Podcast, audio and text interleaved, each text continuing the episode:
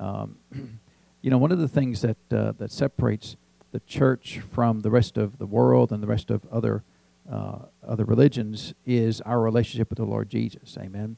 Uh, and you know, other religions will follow a a God uh, in a lower G uh, case. They will follow somebody or follow a path.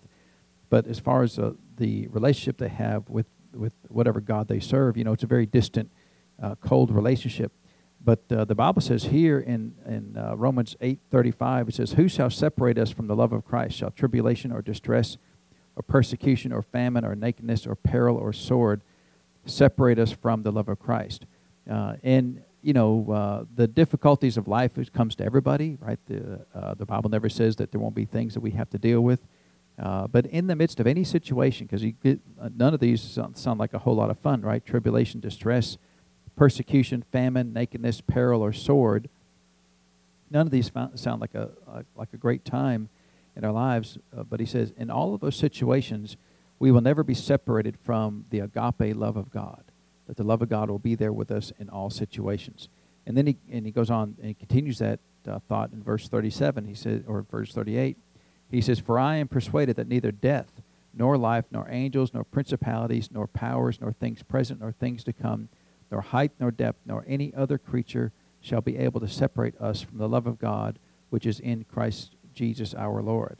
So in verse 35, he talked about all the circumstances that, that will come your way and um, cause difficulty in your life.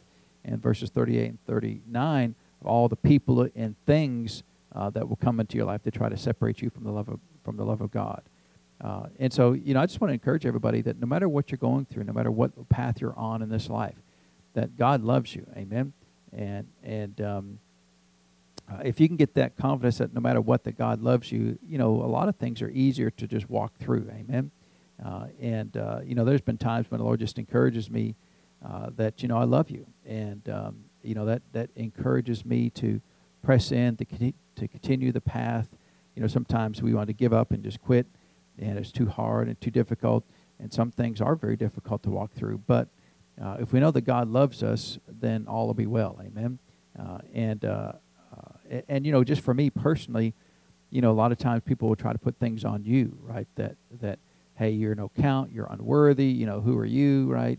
And when I remind myself that God loves me, uh, you know, to me it's kind of like, uh, well, if God loves me, and you don't love me, but God loves me, then what's the problem, right? I mean, okay, you don't love me, but God loves me. So how there's no comparison, right? In my in my heart, uh, if someone says, "Well, I don't like you," you know, and and that's happened a few times in my life. You know, people just uh, uh, say they don't like me and say unkind things toward me, and I think, yeah, but God loves me.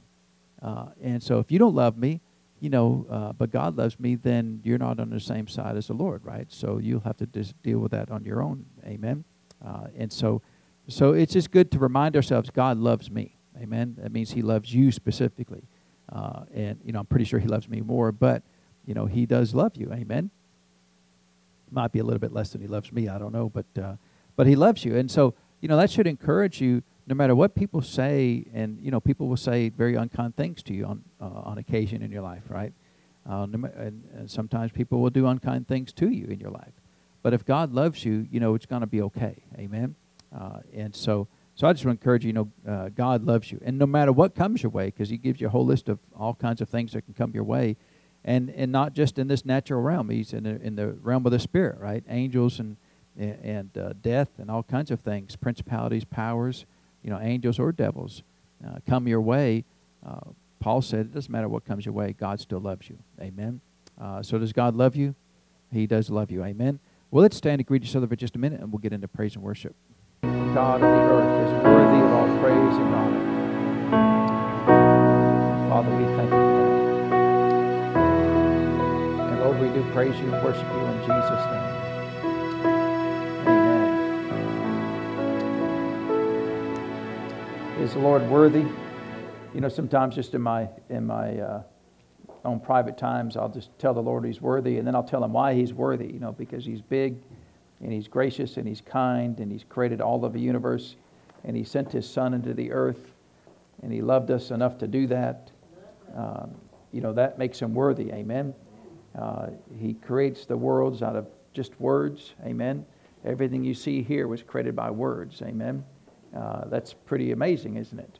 That uh, God could create everything just by speaking it into existence. And that makes him worthy to be worshiped. Amen. And um, I haven't met anybody that can do that in their own power. I've met a lot of people who think they're worthy and, well, just go create a gnat, you know. Uh, and when you can create a gnat uh, just by speaking it into existence, then, um, then maybe we'll think you're worthy, right? That's not going to happen, though. So, uh, so praise God. Is the Lord good? He's good all the time. You know, uh, we've been teaching on uh, how, to, how to find the will of God. And, you know, um, when you think about that particular topic, you know, you think, well, what, you know, what's the big deal about that topic, you know? Um, except that, you know, the life that we live as Christians really can be and ought to be supernatural lives, right? We, we shouldn't just live a life of only the things we can observe in this natural realm, just a natural life. Uh, we have the capacity, we have the ability, we have the freedom uh, and the privilege to live a supernatural life, right? Where what we do in this earth is directed by the realm of the supernatural, which is where God resides, right? God resides in the supernatural realm. And, and that really is what distinguishes us as Christians from really the rest of the world, that we have the ability to be led by a supernatural God. Jesus said that I'm going to send the Holy Ghost to you, the Holy Spirit to you, and He will lead you uh, into all truth, and He will show you things to come. And, uh, you know, we talked about uh, Romans chapter 8, where it says that, this, that uh, uh, as many as are the sons of God, they are led by the Spirit of God. And so we have the capacity as Christians to be led by the Spirit of God in all that we do, directed supernaturally, right, um, by the Spirit of God. And, you know, the church has kind of set that aside for the most part. We, we've kind of gone back to Old Testament methods of determining the will of God. Well, if a door is locked, then it must not be God's will for me to go through it. I don't know, but I'm going to assume that if the door is locked, God doesn't want me to go through the door. Well, how do you know He doesn't want you to speak to the door and command it to be opened in, in the name of Jesus, right? I mean, how, how, you can't assume by natural observations what the will of God is. And yet, in the church, we've kind of gotten into that rut that we observe, we determine the will of God by the things we observe. Well, I applied for a job and I didn't get it, so it must have not been God's will for me to get it. Well, how do you know? We have the ability, we have the right and the privilege to know is it God's will? Is this God's will? Uh, and, and so our foundation scripture that we've been uh, uh starting with each week is Colossians 1 9. And Paul wrote here, he said, For this cause we also, since the day we heard it, do not cease to pray for you and to desire that you might be filled with the knowledge of his will and all wisdom and spiritual understanding. So we have the ability to be filled with the knowledge of his will. You know, when you're filled with the knowledge of God's will, God's plan, God's direction for your life, then you know, you, I know to do this. Well, how do you know? Because I'm filled with that knowledge. And, you know, to some people, especially those outside the church, they look at you like you're just kind of crazy, right? Well, you can't know those things. Well, sure you can. If the Bible says we can know those things, then what does that mean? We can know those things, right? If he says we can be filled with the knowledge of his will and all spiritual wisdom and understanding, then we can be filled with the knowledge of his will. And, and really, uh, oftentimes what happens in the church is we go about our day-to-day lives and we, we are constantly determining the will of God by the experiences that we have instead of prior to arriving at that experience, uh, what we should do is find out the will of God before we arrive.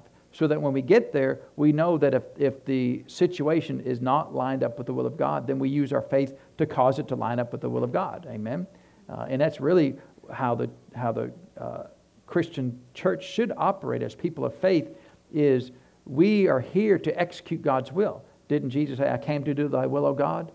Uh, you remember how many times did, did the world try to short circuit the will of God? How many times did they take him up and go carry him to the edge of the, the cliff and throw him over a cliff and try to stone him and try to kill him?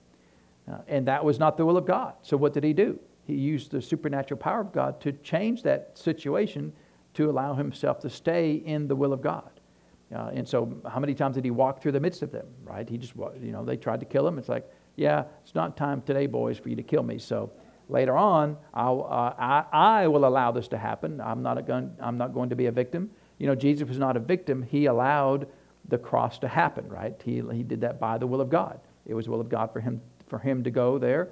Uh, and, and that kind of goes back into the whole situation with Judas. We're not going to go and do a deep dive on Judas. But, you know, Judas uh, uh, sold out Jesus for 30 pieces of silver but if you kind of look at the whole thing of, you know, why did he do that? Because, you know, that's just insanity, right? But, you know, Judas was a thief. The Bible calls him a thief, right? So he was skimming off the top, right? He was skimming uh, money off the top. We don't know what he was doing with it, but he was skimming, skimming money off the top. He was the, the, uh, the, uh, he held the money for the Lord Jesus, which is interesting because Matthew was on the staff, right? Matthew Levi was a uh, tax collector. You think he knew all about numbers, right? You think he knew a few things about managing money, uh, and um, but somehow Judas got that job, and, and so, so uh, and a little bit. This is a little bit of my opinion, but if you kind of go through the whole process, you know, you, you kind of maybe get in the mind of Judas. He's thinking, well, I'm going to go go sell out Jesus for 30 pieces of silver they're going to give me the money. I can restore the money back in the money bag. Nobody will know that I've been taking it. Jesus will walk through the midst of them like he always has, and we'll go on. No big deal. But then Jesus got captured. And Judas is, is like, well, this never happened. He's always walked through the midst of them. Uh, and, then, of course, you know, the, and then he gets crucified, and of course, Judas' head's just spinning off his, off his, uh, uh, uh just spinning, right? Because he's thinking, well, how'd this happen? This wasn't supposed to happen. Then, of course, he ended up with remorse and, and ended up uh, killing himself. Um, but part of it, you know, he, he was just assuming that God would, uh, Jesus would do what he's always done and walk through the midst of everybody. But, you know, no, walking in the will of God, it's not like God's going to uh, part the sea every day and part the skies and with a thundering, booming voice tell you, you know, whether you should wear blue jeans or khakis today or the tennis shoes or, you know, what color socks to wear it's not about that. It's about the course and direction of your life. Where are you going in your life? Uh, and, and God does have a will for your life. In fact, from the, before the foundation of the world, He has a will from your life. He has a desire for you to do things in this life. Uh, and that doesn't mean that, that we, have, we have no other time on our, our, on our own lives to enjoy life, right? Uh, the Bible says He's given us all things richly to what? To enjoy. So, you know, it's, it's not that, you know, some people think if I sell out all the way to God, then my life's going to be boring. I'm going to be a monk. I've got to have bad hair. I've got to wear boring clothes. You know, I, there's no life in serving God, and and a lot of people are afraid of that. You know, serving God wholeheartedly means that that um, uh, you've got no life of yourself. Uh, and you know, in the ministry, you know, as a minister of the gospel, that that can be true because, you know, I'm not a pastor from 10:30 a.m. to noon on Sunday mornings, right? I'm a pastor 24 hours a day, seven days a week, you know. But that's the call. That's the, the and that's the choice that I made to yield to that call. But you know, everybody's not a pastor, right? And and plenty of people have just jobs and careers and lives that that are, that uh, they enjoy. And of course, I enjoy being a pastor. And, and it's not that I'm actually ministering 24 hours a day. I do get to go home and and I'll probably watch the Super Bowl today, if nothing else, to watch to see what the truckers do and see if they shut it all down, right? So that'll be exciting. And, uh, and so, so uh, and, and part of that is, you know, I believe the Lord. I believe He's a good God. Is He a good God? Then doesn't He desire good things for you? See, people are sometimes are afraid if I follow God, you know, I'm going to have to, you know, go become a, a missionary to a third world country. Well, you don't know that. He may just want you to, to have a career and help out your local church, you know, and, and be good to the to because everywhere you go, he said that you're going to be a a, uh, a witness to both in Jerusalem and Judea. In other words, your local cities, right? So your whole your whole life may be helping people around you, uh, and that's perfectly fine, right? So, but but uh, do we desire to follow His will? Do we know that God has a will for us? Uh, and of course, a lot of people in church, well, you can't, you just never know what God wants you to do. Well, is that true? Is that biblically true that we can never know what God wants us to do? Well, not if Colossians 1 9 is so, it's not. So we can know the will of God. We can know His direction. We can know what He desires for us to do. And, and I can guarantee you, uh, I mean, I, I'd put all the money I've ever earned, you know, not just the money I have right now, but all the money I've ever earned on the fact that if you follow God's will, you'll be the happiest you've ever been in your life. You'll, you'll never find the fullness of joy uh, unless you follow the fullness of His will in your life. And if you have fullness of joy, you, you'd be happy all the time. Amen. Uh, and, and there, but there's a, sometimes we're a little afraid about that. We're not, we're not really quite sure that that's true. Uh, but it is true. Did, didn't God make you? Didn't He make you with certain talents and abilities that you have that, that just you have that innate ability to do that? Well, that would, and most people when they follow that, that brings them joy, right? If they're if they're, you know, somebody who likes doing mechanical things and work with cars, for example, uh, you know, that, that brings them joy. Well, who gave them that ability, that, that, that natural ability to do that? Well, the Lord gave them that ability. Amen. Uh, and so, so we can know the will of God. Uh, and, um, and then uh, let's turn over to 1 Corinthians chapter 14. So we, we talked a little bit about uh, last week about how, how did David find the will of God. Remember, what was, what was the, uh, what's the basic answer? How did David find the will of God in every situation? He just asked, right? He inquired of the Lord, Lord, what do you want me to do here?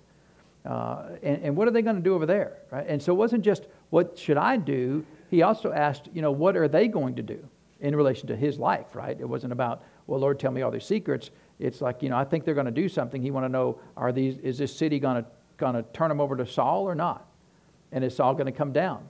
So sometimes knowing what, what, uh, what God's will is for your life, you got to know what's going on around you and what are the people around you going to do you know, Lord, what's the stock market going to do? You know, if the Lord has you involved in the stock market, you know, could you mean you could ask the Lord? Well, I think doesn't He know what the stock market's going to do? You know, now you got to decide for yourself if if uh, the Lord wants you to, to, be involved in that, right? Uh, and so, uh, I think the Lord knows the end from the beginning. Amen. Uh, and so, uh, so David inquired of the Lord, Lord, what do you want me to do? Well, we, of course, we live in the New Testament, right? So we have at least a, as good as David had. If David asked of the Lord what he should do and the Lord answered to him what he should do, then don't we at least have that same right that uh, David had? Can't we inquire of the Lord? Uh, but, you know, we also have a, a, an even better covenant. The Bible says in Hebrews chapter 8, we have a better covenant based upon better promises. And so I just want to spend a minute talking about one other aspect of finding the will of God uh, in the New Testament. So, New Testament, Spirit of God lives on the inside of us. Amen. David didn't have the Spirit of God in him, he had the Spirit of God upon him. But, but we, as Christians, get to have the Spirit of God, the Holy Spirit, living on the inside of us. And of course, we know, of course, you know, we're a Pentecostal charismatic church here. Uh, and um, what was the will of God as far as uh, how many churches should be Pentecostal churches? We know. All of them, right? I mean, was did the Lord ever intend to be the crazy, holy roller, uh, wacky uh, Pentecostal churches, and then all the, the comfortable, you know, quiet, calm, uh, non Pentecostal churches? No, there was never a distinction in the Lord. He, he always intended everybody to be a Pentecostal Christian, right? There was never a, a Pentecostal and non Pentecostal group in the Bible, right? Everybody was a Pentecostal. Uh, and, uh, and so but, you know, people think Pentecostals are wild and crazy, and, you know, sometimes we can be wild and crazy, uh, but I got no problem with that. Uh, but it was always the intention of the Lord that, that the whole church had the Spirit of God in them and, and had the ability to speak with other tongues. That was the New Testament uh, transition that he, he intended from the, before the foundation of the world. And so uh, and we're not mad at anybody if they don't want to, but they're missing out, right? If the Lord, if the Lord Jesus said, go to Jerusalem, right? Remember what he told them in Luke 24, Go tarry in Jerusalem until what? You are endued with power from on high, right? He told, now that was after they were born again. They got born again in, in John uh, chapter 20. Uh, and so they were born again, but Jesus said, before you go do anything, in, in Acts 1 8, he said uh, that after the Spirit of God has come upon you, then you shall be witnesses unto me in Jerusalem and Judea and Samaria and other the uttermost parts of the earth. So the head of the church said, don't do anything until, the, until you become a Pentecostal Christian. Is that what the head of the church said? So, what should the whole church do? Don't do anything until, until they're Pentecostal Christian, right? And of course, you know, there was no such thing as a Pentecostal Christian uh, in, the, in the Bible because they were all Pentecostal Christians, but that's what we call them today. Charismatics are just kind of a fancier word for the Pentecostal Christians, right? And so um, there's no conflict there. Uh, but the, if you go through the New Testament, the New Testament has the assumption uh, and, and you've got to understand this as you read through the New Testament. The assumption is all the Christians are Pentecostal, spirit filled, tongue talking Christians. There's no assumption that, that there are Christians who don't do that. Uh, the Ephesians were that way, the, the church at Philippi was that way, the Samaritans were that way, uh, all the, the Corinthians were that way. Of course, we're in 1 Corinthians. Uh, every church that Paul spoke to uh, and preached at, they were Pentecostal Christians. There were no non Pentecostal Christians in the first century. Uh, and so the assumption is, uh, and you have to read the Word of God with that assumption, just like you have to read the Word of God that it's written to the church, right? If it's written to the church, then it's not written to the non church, right? It's not written to the Jews, it's not written to the, to the heathens. The, the epistles are written to the church. So the assumption should be, as you're reading this, he's speaking to me. Uh, and it's the same thing that as he's uh, uh, that all these epistles are written to the the uh, Pentecostal church, not just our denomination, right? We're not we're not a denomination here, but not just our group of Christians as a whole of the church, but but the assumption is that all Christians are Pentecostal Christians, and you and you should read the Word of God from that mindset because the, he doesn't always say and make sure that you speak with other tongues. The assumption is you're already doing that. The whole book of 1 Corinthians, the assumption is you're already doing that. Uh, and, he, and he, in fact, he says that here. And, and so we wanted to read 1 Corinthians 14. He says in verse 1 follow after charity. And that word charity is the agape love of God. So follow after love uh, and desire spiritual gifts. So what's the order? What comes first? The love of God first. Love of God's always first, right? It's, it's the most important thing you can develop in your life, uh, more than the spiritual gifts, more than knowledge of the Word of God. Uh, the love of God is the most important thing uh, that you can develop in your life. Now, the love of God is defined in the Word of God, not by the world, right? The world says the love of God is, you know, don't tell us what to do. We want to live how we want to, accept our, our sin and our shortcomings, and, and love us anyway. That's not the love of God, right? The love of God says, well, you know, God loves you, and He doesn't want you to be harmed by your sin, so uh, let me help you straighten up. But follow after charity, follow after love. Love is always the most important thing. And desire spiritual gifts, but rather that you may prophesy. Uh, for he that speaketh in an unknown tongue speaketh not unto men, but unto God. So again, the assumption is he that speaketh. He didn't say for the three people that speaks in tongues, he that speaketh. Anybody can speak in tongues, and that's the assumption in here as he's writing this, this uh, uh, the epistle to the first to the Corinthians. He said, "He that speaketh in an unknown tongue speaketh not unto men, but unto God." For no man understandeth him. That's why it's a, it's a tongue, right? It's a tongue. Uh, it's a a supernatural language given to you by God that you speak uh, that you don't know. And he said in, in, over there in verse um, um, uh, 1 of uh, chapter 13, he says, Though I speak with the tongues of men and of angels and have not love or charity, I am become a sounding brass or tinkling cymbal. So uh, the tongues that you speak, the supernatural speaking in tongues that you, that you utter, are given to you by the Holy Spirit. You know, we're not, we're not here to talk about all getting uh, spirit filled, but the tongues that you speak are just a tongue that's unknown to you. It could be a tongue of another language, another country, or it could be a, a heavenly, tongue, a heavenly language. Uh, and so, as you speak with other tongues, there could be somebody in the world, naturally speaking, who understands that language. There may not be, right? It may be a tongue that comes from heaven, but it could be a tongue that comes from some other, some other nation. Uh, and so, uh, he says, For no man understandeth him. At the end of verse 2 is what I want to get to. Howbeit in the Spirit he speaketh mysteries. So, one of the great blessings of being a spirit filled Christian is we have the capacity to use the prayer language that the Lord gives to us and speak out mysteries. So, you know, it's just like a secret, a secret once told is a secret a, a secret anymore once you tell it? No. I've got a secret, let me tell you. Well, it's not a secret anymore, right? Uh, and so, uh, and, and who are these mysteries to? Are there any mysteries with the Lord? Is he, is he not aware of something? Do you go, yeah, I, I didn't know that. Does he ever say that? I didn't know you'd do that. Does he, does he ever say that at all? No, he never says that. So there are, there are no mysteries with the Lord. The only mysteries are to us, right? There, what do we do? What should I do in this phase of my life? What should I do in this, in this situation? So that's a mystery. So part of the value of speaking with other tongues is speak out those mysteries so they are no longer mysteries to us. And so, uh, what I've found in my life in this area is that you know things that are, that are a, major consequence of my life, I won't necessarily know what to do, and I'll and I'll pray and ask the Lord for wisdom. But then also uh, you get an unction. Well, Lord, I just need to pray about it. I need to spend time in in praying in other tongues, specifically praying in other tongues, uh, to the point where that mystery then has been revealed. Howbeit in the Spirit He speaketh mysteries. And so there, there's, there will be times, and you know, uh, uh, how often it is, you know, there's no set rule. Uh, how big of a decision is, you know, there's no set rule. You have to be led by the Spirit of God. Of, Lord, I, I don't know what to do, and I've asked you what to do, uh, and, I, and I still don't know what to do. So I'm going to pray in the Spirit. Uh, and so praying in the Spirit then will allow that mystery then to be revealed. Uh, and and I found that that if it's a major a major milestone or major change in my life that I'm not going to know what to do until I spend time praying in the Spirit. And, and I'll give you one, one example that we did uh, here. You know, we, we started pastoring in 2008. uh, and we pastored. You know, uh, we and we started. Uh, we pastored in over in Putnam County, and then um, we started this Bible study here in 2010.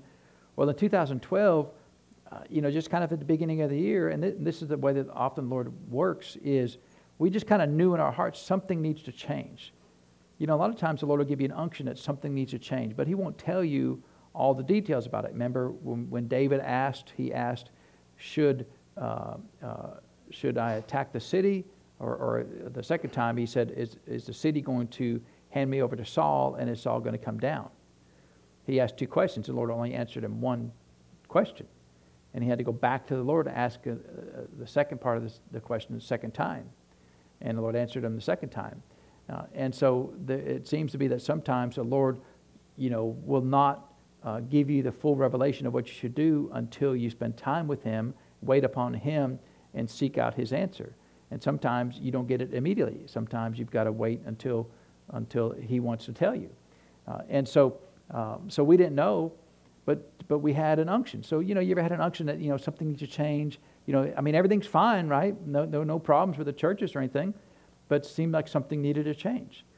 And so Chris and I just spent some time, extra time together in prayer, uh, praying in other tongues. Lord, this is a mystery to us. We feel like something needs to change, but we don't know what the, what the change is. So that's a mystery, right? It's not a mystery to the Lord, but it's a mystery to me. So we followed uh, this 1 Corinthians 14, started praying in the Spirit, uh, and, and, it didn't happen overnight. Uh, in fact, that was an early part of the, uh, of the year, and it, uh, in January or so of 2012, but it wasn't really until about August, having prayed that whole time, that, that we finally uh, sensed okay, what we need to do is this. And the Lord specifically said, swap the churches, right? So have the church here in Dayton, have a Bible study there in Putnam County. Uh, and so, um, you know, we, we talked to a couple of ministers. We talked to Dr. Dufresne uh, when he was with us, uh, you know, what he thought about it. And he said, well, you should have done that a long time ago. You know, I mean, it's whatever, you know. He, he's kind of like, well, I already knew that. Uh, and then we talked to another minister we hold in high regard. He goes, Yeah. He said, I knew that too. You should have done that. Well, thanks for telling us, right? Everybody, everybody knew except for us, right? Uh, and so, uh, so we did it, and it's been fine, been good. Uh, but so sometimes there are times and seasons where you don't know the will of God. And the only way you're going to get the will of God is by spending time praying in the Spirit. Now, uh, if that's true, and according to what 1 Corinthians says, that there's, there are mysteries that we won't know unless we speak them out in the Spirit, um, that means that a bunch of the church is, is unable to do this, which is unfortunate, right? Because how much of the church doesn't believe in speaking in other tongues? I'm not mad at anybody, but, you know, uh, there's people in the church who don't believe, well, I don't, you know, that's not for today, or that's of the devil, or that's not for me, or, you know, whatever it is. That means that then, that there are mysteries in your life, you'll never know how to find the an answer to that mystery until you decide to do what the word says, right? If the Bible says we should all be filled with the Spirit, then what should we, what should we be? All be filled with the Spirit, right? That's what, uh, uh, that's what we should do, right? As humble servants of the Lord. So, um, so that, that's, that's an area, if it's a mystery, right? You know, some things you pray and you get the wisdom immediately. Lord, what should I do? And you just know. He said, Who fills you with the knowledge of His will? And you pray and ask the Lord for wisdom, and immediately you just kind of know, I, I need to do this. That's all of it is supernatural. And all of it is completely different than, than the way the world operates. The world operates with spreadsheets, and uh, you know, is column A better than column B? You know, is, is the salary better on job A than job B? You know, that, that's, a, that's a terrible way to live because you, it's only based on what you can observe in the natural realm. But do you know what's going to happen tomorrow? You know, you may take job A and it might be a great job, and, but the company folds tomorrow, right? So how do you know? I mean, the Lord, does the Lord know? But He knows everything, doesn't He? So, a, a much better way, a much more supernatural way to live is, Lord, what do you want me to do? And, and it may be that job A is fine, right? Uh, but Lord, uh, I've got two jobs here. Seemed like they're pretty good jobs. You know, what would you, what would you like me to do? And, and sometimes you'll just have an unction, well, just whatever you want to do. You know, I don't have a preference, you know. Well, Lord, should I buy the green car or the, or the blue car? The Lord's like, well, I don't, I don't care. What color do you like, right? Uh, and well, Lord, I just, want, I just want to do, you know, I just want to do what you want me to do, Lord. Uh, well, he did give you a brain, right? He gives you things that you like to do and things that you don't like to do, and uh, and so I really believe that if you're in the perfect will of God, whatever you're doing, you're going to love because that's who He made you to be, right? If He made you to be that person, and some people think that uh, uh unless they uh, don't enjoy anything they do, they can't be a good Christian, which is just kind of crazy, right? Because the Lord made you. Uh, and if you love the Lord, uh, He made you to love the things that He made you to be able to do. Amen? Uh, and so I really believe that whatever you're doing, if it's the will of God, you're going to enjoy that to the utmost. I understand you can get out of balance, you can get out of alignment with the will of God and get into sin and rebellion. And, you know, a lot of people who are doing rebellious things for the Lord, they'll say they're having the time of their life, but they don't really believe that. They'll say that, but they don't really believe that because God's never designed anybody to be in sin. Uh, and so uh, that's another whole discussion. But uh, there are a lot of people who, who will say that, and it's like, you're lying. You ain't, you ain't enjoying that at all. You would love to have peace at night when you go to bed. Amen. Uh, and so, uh, so let's let's turn over to um, um, let's see, uh, yeah, let's turn over to to James chapter four here. So. Um,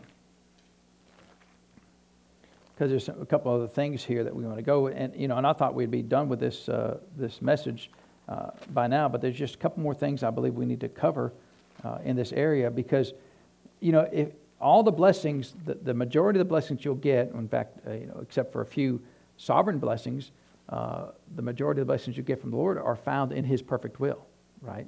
Uh, as you follow along the will of God, then that's, that's the path where the blessings of God reside. Uh, and, if, and if you don't want to follow the path of, of the blessings of God or the will of God, then all the blessings you obtain in your life will be based upon your own hard work, which is great, except that's limiting, right? How much hard work can you work? You can only work so many hours a week, right? You stay in the blessings of the Lord, um, then um, you know all is well. Amen. Uh, and so, uh, so now James is talking about some other things, and, and so we, we want to talk some more about you know finding the will of God and what are we doing and what are the thing, what are the choices we're making. Uh, because again, all of this has got to do with the blessings of the Lord, right? And so he said, um, this is James chapter 4. He says, Go to now, ye that say, Today or tomorrow we will go into such a city and, and continue there a year and buy and sell and get gain. He said, Whereas you know not what shall be on the morrow, for what is your life? It is even a vapor that appeareth for a little time and then vanisheth away. For that you ought to say, If the Lord, w- if the Lord will, we shall live and do this or that.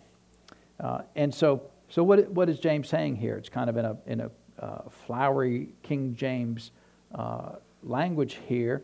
Uh, but he's saying, you know, for those who say, well, here's my plan. I'm going to go in the city, I'm going to buy and sell, right? I'm going to set up a shop, sell stuff, buy stuff. You know, it's going to be great. Uh, and then uh, verse 14, it says, you're here just for a nanosecond, right? And, you know, if we live the fullness of God's best plan on the earth, which he promised in Genesis chapter 6 that, that, the, that the lifespan of man would be limited to 120 years. Uh, and very few people uh, ever get to that point. But let's just say we all did, right? We all got to 120 years easily. But how, how long is 120 years compared to forever?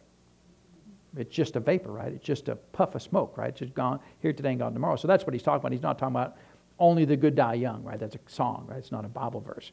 Uh, and so it's not, he's not talking about the only the good die young. He's talking about that the time that you're here on this earth, even if you live the fullness of the time that God promised, it's just a vapor. It's just, it just, uh, it's such a small amount of time compared to eternity. Uh, and so what he's saying is make the most of your time, right? That whatever you do, make sure that you, that you search out and desire to find God's will in all that you do. He said, for what you ought to say if the Lord will, we shall live and we shall live and do this or that. So what you saying? Uh, before you make a bunch of decisions of, of I'm going to go and do all these things, well, Lord, uh, what do you want me to do? I could I have the capacity, I have the intelligence, I have the wisdom, I have the knowledge, I have the training, I have you know the talent to be able to do this thing, but that doesn't mean that you want me to do this thing, right? It may be that you want me to do something different. And so he said, what you should do is, Lord, uh, what do you want me to do? And you know, as humble servants of the Lord, this should be a common uh, question we ask the Lord. Lord, you know, I, I, can do this, but do you want me to do that? You know, I mean, I don't know. Do you, uh, is that okay? Is that what you want me to do? You know, I know a pastor uh, uh, up north. He, has got a, a pretty good sized church. You know, he's got about 800 people going to his church. And he got a, so he's got a big building, right? You go to the building and just a, a big sanctuary, a bunch of classrooms everywhere. Uh, and, you know, they meet two or three times a week. And so during the other times, what's the building doing? Not doing anything, right? So, you know, of course, some people in the world, it's just a waste of money and time. It's like yeah. blah, blah, blah, whatever, you know. Uh, and so, uh, what's your house doing when you're at work? Nothing, right? Well, why don't you, you know, let it out to somebody else, right? Uh, and so, but he got to thinking, well, we got this nice building, uh, all these facilities, and uh, maybe we should just have a uh, K through 12 school, right? I mean, that's not. Is that unreasonable? Is it wrong to have a Christian school in a church? Is it wrong to have a uh, to have a K through 12 school at a church? I mean, especially the insanity of our school system today. I mean, it, it might be a good idea to have a have a, uh, a, Christian school, right? I mean, you know, they're teaching kids about, you know, well, today you can be a cat, you know, and well, I mean, you mean be a cat? You're a child, right? Well, I, I want to be a, you know, I identify as a dog, right?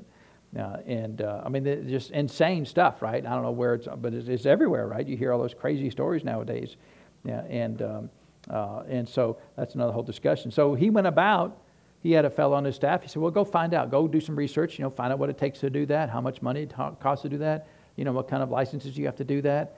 And he sent them all over the country. You know, gathering information from different churches and other schools that have done those types of things, and was preparing and setting up the time to do that and the money to do that and the budgets to do that, right?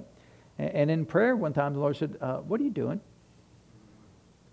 And see, uh, you have to develop a relationship with the Lord that He's, he's able to ask you that question. Because a lot of times we get so busy and we're just, we're 100 miles an hour all the time, right? Just 100 miles an hour all the time. And that's my general speed, right? I'm 100, you know, I'm just, you know, if, I, if I've got to go, I'm headed towards a goal all the time, right? But unless you train yourself to listen to the Lord and spend time with Him and wait on Him, you know, you may be going 100 miles an hour and just left the Lord. He may be back at the last stop sign. Well, we were supposed to take a left here. You just keep on barreling straight ahead. We're supposed to turn right there, right? Uh, and so he said, you know, what are you doing? Well, Lord, I'm just, you know, making this church school. You know, I thought it'd be good to have a school here. We've got this nice, big, fancy building. And he said, I never told you to start a school. Now, is, is there anything wrong with having a school? Is there anything wrong with, uh, with having a, a K through 12 Christian school? Well, I don't believe there is. Uh, but, you know, the will of God is not always just what's in the Word of God, right? The Word of God covers the basics, but the specifics for your life, whether you should have this job or that job or live here or live there, or what he, what he said in James, go to this city and buy and sell, those are not covered in the Word of God. The specifics of what your life is is not in the Word of God. It has to be filled up by the Spirit of God in your life. Uh, go to the Lord and say, Lord, uh, if, if it's your will, we shall do this or that. So, Lord, fill me with your will. What should we do? So, so he shut it all down, right? He, he decided not to do that. It wasn't the right path for him to take to uh, start that school. And, and, you know, and that doesn't mean that tomorrow it might be God's will you know, the will of God, there's always two aspects of the will of God, right? There's always what it is that He wants you to do, and the second part is when does He want you to do it, right? So it may be that He wants you to do this, but not till next year, not until you've matured a little bit, or not until you have the funds to do it, or whatever the, the, the, the limitation is. It may just be because He wants it done next year. He just doesn't want it done now. Uh, and so, uh, so anytime that you get an unction of, Lord, I need to do this, always go back and find out, well, okay, Lord, now when do you want me to do it? uh, because a lot of times we'll get out ahead of the Lord. You know, there are things that I know in my life that, that I need to be doing, but not today. Uh, well, well, well, when? I don't know. It's whenever the Lord says it's time to do that, then there'll be time to do that. Amen. And so, no hurry. I, I don't have to do that today. Uh, and so, so he said um, uh, that because we live such a short time on this earth, we should make sure that we, we maximize the time that we live in the will of God because you remember we read in, in Matthew 24 about, well done, thou what? Good and faithful servant, right? So the rewards that we get for the life on this earth will be based upon how faithful we are to do what? To do His will, right? Because the faithfulness is a measure of, of here's my will, here's how closely uh, to my will that you lived in this life. And so it doesn't matter what we do, the specifics are not important. What's, what's important is, because He gave the exact same reward for the man with the two talents as, as the five talents, right? It's the exact same reward. Uh, well done, thou good and faithful servant. Enter thou into the joy of the Lord. Uh, and so, uh, you, so your rewards are really based upon how closely aligned to the will of God uh, that you've lived in your life. Uh, well, you know, well, I've not lived in the will of God at all. well, can you change any of that? can you change yesterday? I mean, can you change what you did yesterday? No. So all you can do is go forward, right? So a lot of times Christians will just beat themselves up. Well, I, I've not lived a perfect life. Well, I mean, that means you're exactly like every other human being on the earth, right? Uh, and you're, if you're breathing air, that makes you the same as everybody else, right? So uh, I never cry about what I did wrong yesterday. I can't change it. You know, if I need to repent, fine. I, you know, I'll repent and ask the Lord to forgive me, but I'll move on. Amen. I, you know, you can't. Well, you know, I made a mess of things. Well, then start with today. Amen. That, you, you can only start with today anyway. Amen. So don't don't ever get under pressure. Well, I've not lived a perfect life, and uh, that that's not the requirement, right? He didn't say he didn't say, "Well done, thou good and perfect servant," did he? He said, "Well done, thou good and faithful servant." So being faithful is, is Lord, to the very best of my ability, I'm going to do what you want me to do. I'm going to, before I go into the city and buy and sell, I'm going to ask you what, what you want me to do. And he may want you to do that, right? He's, if he's given you the talents and ability to go and buy and sell into a city, then it may be that he wants you to do that. It may be that he wants you to go to a different city. It may be that he wants you to go and start over there, over here, over there.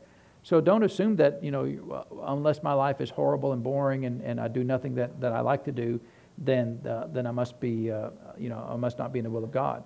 No, uh, he, he does want you to do that, right? I think that uh, I think you'll enjoy whatever it is the will of God has for you. Amen.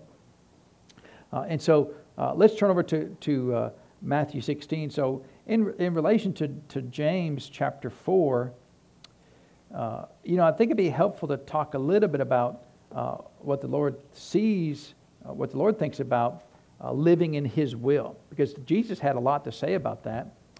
And, you know, in, in what Jesus had to say, a lot of it was some warnings for us, right? Some say, hey, take this. This is a warning to be careful about how you operate your life. Amen. You know, for me personally, um, and, um, you know, I don't know how to get this across to folks. Uh, in my life, when I think about, you know, my day to day life, you know, I mean, you know, a lot of it's just you get up, you eat breakfast, you know, um, you pet the cat, um, you, you, go to work, and, and you come home, right? And so, you know, a lot of it is just, it's the routine of life. It's not like God is parting the Red Sea every day and, and, and um, telling you all these great mysteries of the universe. And, you know, a lot of life is just getting up and doing life, right? It, it, and that's okay. There's nothing wrong with that. And, and I enjoy what I do. I enjoy petting my cat, you know, and, and you see from my hand, you know, he enjoys, you know, uh, a little bit more than just petting sometimes. He likes to wrestle a little bit, but uh, and so. But I do always have in, the, in, in, my, in my mind and heart, I always think about eternity. I'm always thinking about, Lord, uh, especially before I make a decision, especially before I say something, right? Uh, Lord, you know, I'm going to have to stand before you for this thing, right? Whatever this thing is, what, whatever I'm choosing to do, I'm going to have to stand before you and answer for that. Now, if I believe it's your will, uh, then I then I'll be okay, right? And even if I'm not, even if I'm wrong, if I'm sincerely believe it's the will of God for me to do that, I think you'll probably be okay. You got to decide for yourself if you're really being honest that you believe it's God's will or not. That's between you and the Lord. But you know, if you're sincere, I believe you'll be okay, right? Uh, and so, but we should always have that mindset of, of eternity in our hearts. Uh, what what are we going to say when we stand before the Lord? When He says, did you do what I asked you to do? Because that's really the only question he's going to ask you, right? Did you do what I asked you to do? He's not going to ask you about, you know, uh, what kind of car you drove or what kind of house you had. He's going, to, did you do what I asked you to do? And that's going to be for all of us. And, and if we would get that in our hearts, that we have to stand before him someday and, and answer for that, you know, that would help us motivate us to kind of, well, Lord, I need to find out what you want me to do then, right? And follow that to the best of my ability. And so uh, here we are uh, in uh, Matthew chapter 16 here. And of course, this is right after he, he fussed at uh, Peter there. But in, in verse uh, 24, he says, Then Jesus said unto his disciples, If any man will come after me, let him deny himself, take up his cross, and follow me. For whosoever shall save his life uh, shall lose it, and whosoever shall lose his life for my sake shall find it. For what is a man profited if he gain the whole world and lose his own soul? Or what shall, the, shall a man give in exchange for his soul? So there's a lot of stuff in, in, this, in these verses here. And, and so I think it'd be helpful to, uh, to spend a little time. Uh, in Luke's version of this, where Jesus said, Take up his cross, uh, Luke added, Take up his cross daily uh, and follow me. So he said, If any man will come after me. So uh, as a child of God, as a Christian, right, we have all declared, you know, Jesus is my Lord, right? Have we all said that? We've all said, Jesus is my Lord, right? Did we mean that? That's the question for all of us, right? Did you mean that when you said, Jesus, you're my Lord, did you really mean that he's your Lord? Uh, you know, he didn't say, Jesus, are you the one who's going to invite me to heaven, right? That's not part of getting born again. He is, he's going to invite you to heaven, of course. But being born again uh, is only two steps, right? Believe that God raised Jesus from the dead and confessing him as your what? As your Lord, right? So he's, he's now your Lord and Savior uh, which then you get all the benefits of heaven, right? You now become a child of God. You get the inheritance of heaven. You get, uh, you get supernatural health. You get uh, uh provision, safety, protection of his angels. You know, you get the whole package deal, right? Uh, and so if any man will come after me, let him deny himself. So now, you know, what does that mean, deny, deny yourself? does that mean that, that you can't do anything that you like? you know, that would imply that Jesus never enjoyed doing anything. Jesus hated every step of ministry that he did, right? Did Jesus dislike his ministry? I think he loved his ministry. I think he loved preaching. I think he loved teaching. I think he loved. He, I mean, who wouldn't love healing the sick? Wouldn't you love to raise, uh, you know, remember the woman's, uh, the the widow's son uh, in in Nain that, that he, they were they were carrying him to the to the uh, uh, to the burial, right? Uh, and he prayed for him, and he sat up and raised him from the dead. Wouldn't that bring some joy to your life? You know, I think you'd enjoy doing that, right? Uh, so, uh, what, he, what he's saying here, because we'll see it in the context of that, it goes back to your will, right? So, if your will is, Lord, just like James chapter 4 said, Lord, what do you want me to do? See, then he's going to tell you, right? Because he said, he didn't say, don't go and buy and sell. He said, Lord, if it's your will, we'll go and do and this and do that. So he, he didn't say that you can't do anything you like. He just said, whatever you're doing, make sure it's the will of God. Uh, but see, uh, what happens is well, we get an attitude, uh, even as a Christian, I want to do what I want to do.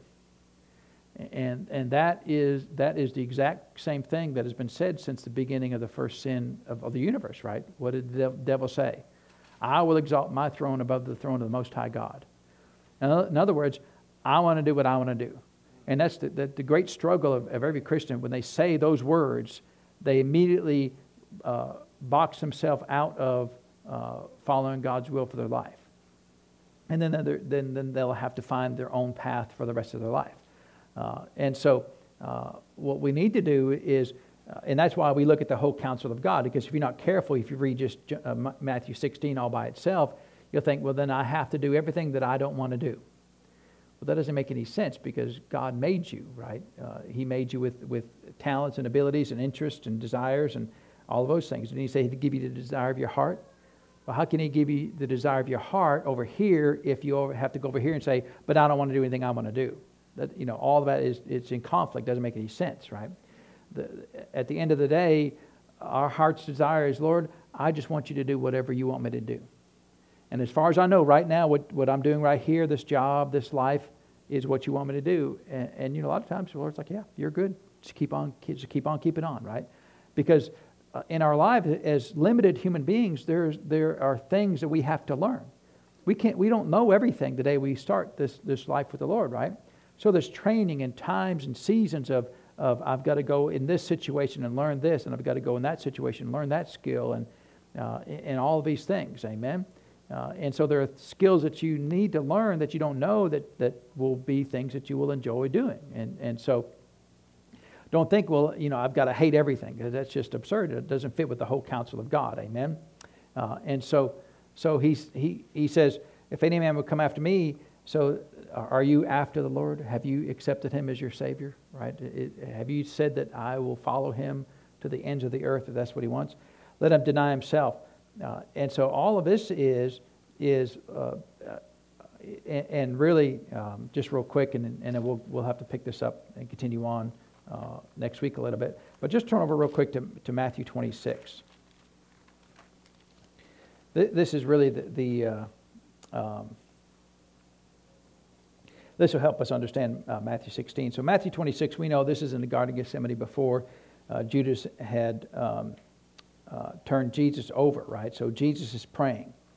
And so he says in verse 38, he said, Then said he unto them, uh, my soul is exceeding sorrowful, even unto death. Tarry you here and watch with me. So they're supposed to pray with Jesus. Did they pray? No, they all fell asleep, right? And he went a little further and fell on his face and prayed, saying, Oh, my Father, if it be possible, let this cup pass from me. Nevertheless, not as I will, but as thou wilt. So, right here, what is Jesus saying about his desire to go to the cross? Uh, it's hard to say, but he said he doesn't want to go, right? Is that, is that the statement of a sane person? Well, sure it is, right? A sane person, well, uh, know, take me to the cross. Nobody says that, right? Nobody said, I want to go to the cross. You know, you're crazy. Nobody wants to go to the cross, right? Did Jesus want to go to the cross? He didn't want to go to the cross. Uh, and we know, you know, if you look at everything, what was the biggest reason for not wanting to go to the cross? Do we know? He didn't want to be separated from the Father, right? Uh, and so it wasn't the, the pain and agony or even the shame of being naked in front of his own creation. It was the fact that in that moment of time, he was going to be separated from the Father, and he will cry out, My God, my God, why hast thou what? Forsaken me. So for the first time in eternity, Jesus will no longer be in, in, direct fellowship with the Father, right? Because the Lord will turn his back on him. That's part of the, the salvation uh, process, right? The purchasing of our redemption that was necessary. Uh, and uh, how long had Jesus been in the presence of the Father? Always, right? There was never a time in, in, the, in, in all of eternity that he was not aware of the presence of his Father, except in this moment. And so he didn't want to, he didn't want to experience that. And that's the statement of a sane person. Uh, and yet, did he know that, it was, that he was supposed to go to the cross? Now, now see, uh, but he's still checking in. Now, see, this is Jesus, the Son of the Most High God, right? God on the earth saying, Lord, if there be any other way, let this cup pass from me. I mean, he knew that there's no other way, but still, what's he doing? He's just double checking. Does it hurt to double check? I mean, it never hurt. Lord, you really want me to do this? It's really hard. I, you know, there's nothing wrong with that at all. There's been lots of times, Lord, you want me to do this? It's kind of hard. People aren't happy. Uh, and they're not happy with me, and, and, and they're making my life kind of miserable. And you used to want me here? Yeah, okay. You know, just check it in, right? Did, was Jesus checking in? He was checking in, but see, right here in this moment of time, what Jesus wanted to do was not go to the cross. What the Father wanted him to do was to go to the cross. And so, you ever been in a situation where what you want to do is not the will of God? Welcome to humanity. Welcome to the same exact thing that Jesus did. And didn't he say, right? Not as what? My will, right? Now, see, people think you're saying heresy. Now, we're, we're just reading what the word says, right? He said, Not as my will, but what? As thy will be done, right? So now this, this is where when Jesus said, deny yourself, there will be times when what you want to do is in conflict with the will of God. Right? And for whatever reason. Now, Jesus, you know, for a good reason, he didn't want to go to the cross. Who wants to be separated from the Father? Right? Who wants to go through the agony of the cross and the shame of the cross? You know, I think the majority of it was just being separated from the Father, but still, all the other stuff is not uh, flowers and daisies, right? The rest of it's still painful and, and, and terrible. But his will was in conflict with the will of the Father. It was different than the will of the Father. So, what, did Jesus sin? no sin in what you want to do being different than what the Father wants you to do. That's not a sin. The sin comes in when you say, I'm going to do what I want to do. That's then is a problem, right? Then you step outside the will of God, right? But, uh, you know, when, when you get up to that crossroad in your life and you know, you know, I just sense the Lord wants me to do this, but I really want to do that. That's where uh, the, the, the great uh, conflict of faithfulness comes in in your life. That's when you have to decide will I be faithful and follow that path or follow my path, right? Deny yourself. So, you know, a good Christian who loves God, 99% of the time, what you want to do is exactly what the Father wants you to do. There's no conflict, right? There's no decision to make. What you want to do is exactly what the Father wants you to do. And I think that for, for your average, sincere, honest Christian who is a servant of the Most High God, what you're doing is exactly what the Lord wants you to do. No conflict, right? No struggle. The question comes in what happens when you get to a point and this right here happens, where what you want to do now is in conflict with the Lord. That's when you have, that's the point of denying yourself. That's the point of when you have to say, Lord, I would rather do this. I don't want to do that, but I know you want me to do that, so that's what I'm going to do. That's the example that Jesus left us, right? And that's that conflict will come to all of us. It's not, none of us have, have lived life where we have never, we've, everything we've always wanted to do is exactly what God wants us to do. All of us have come to a point of decision of life of, Lord, yeah, uh, I don't really want to do that. In fact, there, there was times when I told the Lord, I don't want to do it. He said, go do that. Go talk to that person. And I'm, Lord, I ain't doing that. I don't want to do that. Have you, have you met that person before, Lord? Mm-hmm. As if he doesn't know, right? He knows. But, you know, it's still like, oh, I, don't, I don't want to do that, Lord. And it's not like, and, and, you know, you might as well tell him because it's not like he goes, oh, really? I didn't know that. He knows that you don't want to do that. But so why did he send you? Because he didn't send the guy over there. He sent you for a reason, right? For whatever reason, you know. And there have been, been multiple times when the Lord said, I need you to go talk to them. Well, I don't want to do that. You know. You know they're not going to listen to me. Doesn't matter. Still, you know. Uh, and, and, you know, I'm not. I'm batting a well. I'm batting a thousand if you count them as the failures as successes, right? And none of them listen to me yet, right? And so, uh, but if the Lord says to go, what do you got to do? Well, see, if as a humble servant of the Lord, yes, Lord, I'll go do that, right? But you can negotiate. Well, Lord, I need, I, you know, if you're going to do that, I need some more information. You know, you got to, you got to work with me here. This is not just on me, right? This is on us. And, uh, and so, uh, what did Jesus do? He did exactly what he told his disciples to do, right? He said, if you're going to follow me, then uh, deny yourself. But really, the only times that you got to deny yourself was when you're in conflict with the Lord, right? Uh, uh, and, and I really believe that uh, most Christians who are, who are humble servants of the Lord, that in general, what they want to do is perfectly fine. And, and if, but, but if you'll be, uh, if you follow James chapter 4 and just check in with the Lord on occasions, Lord, you know, what do you want me to do? You'll be fine, right? Uh, and, and, a lot of times, well, I'm afraid if uh, the Lord will change everything. He may not change a single thing. Uh, he may change everything, but of course, as, as, the, as the Heavenly Father, what's He has a right to do? Well, He can change it all, right? Uh, and so, uh, but you know, I, I think most of the time that's not going to happen, right? Uh, and so, uh, so I think I think it'd be helpful because there's a few other verses because uh, we want to get down to where he said that um, uh, gain the whole world and lose your soul. That's kind of a, a of an important phrase there, and we need to understand what does that mean, right? and so it, it, may mean something different than, than you think it means. So. Um, We'll, we'll, we'll uh, wallow around in, in, Matthew chapter 16 for uh, a while there and just uh, see what he says. So, so we want to be filled with the knowledge of his will. We can do that by, uh, by uh, inquiring of the Lord. We can do that by praying in other tongues. There's nothing in the Bible says, go look for closed doors, open doors, locked doors, locked windows, you know, whatever, whatever. It says, be filled in the supernatural realm with the will of God. And that's how a supernatural Christian should live their life. I'm filled with the knowledge of His will. What I'm doing is the perfect will of God. And I got no problem saying what I'm doing right now, today, pastoring this church, is the perfect will of God in my life. No, I've got no questions about it. I don't question it. I don't think, well, Lord, are you wonder? I don't, you know, look at, well, the chairs aren't all full, so it must not be God's will. I'm in the perfect will of God. I'm supposed to be right here today. Tomorrow, I don't know. You know, all I know is today, right? Uh, and so today, I'm right here.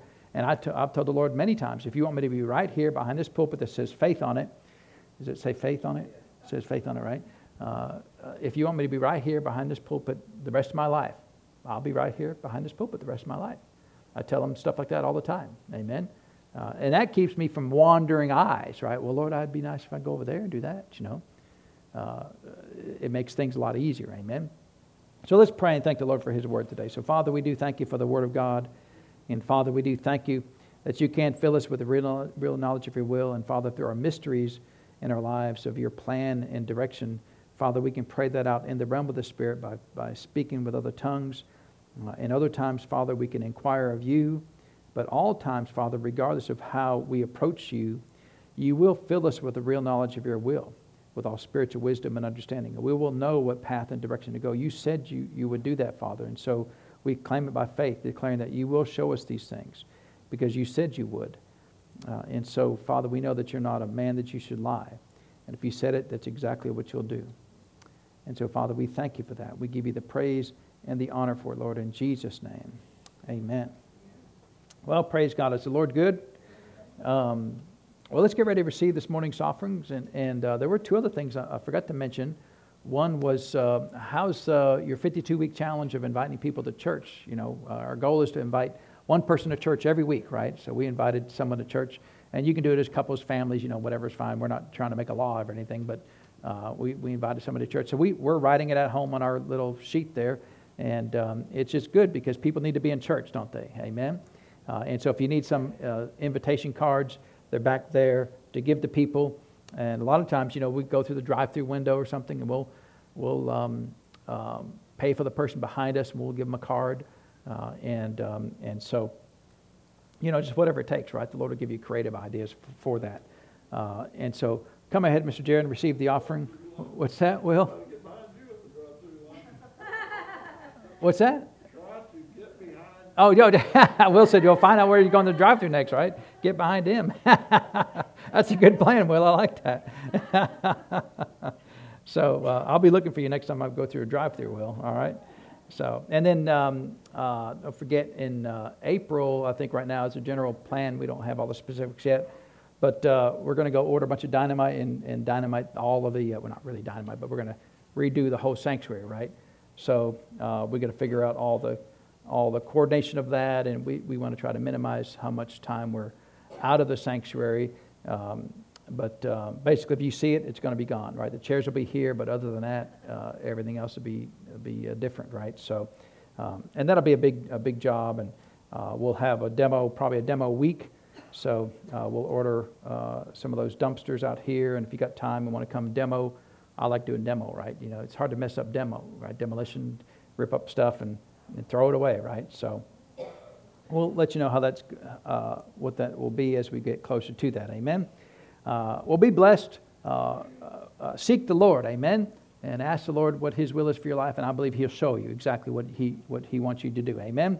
Uh, and don't forget, we have healing school today at three o'clock. Have a wonderful week, and you're dismissed.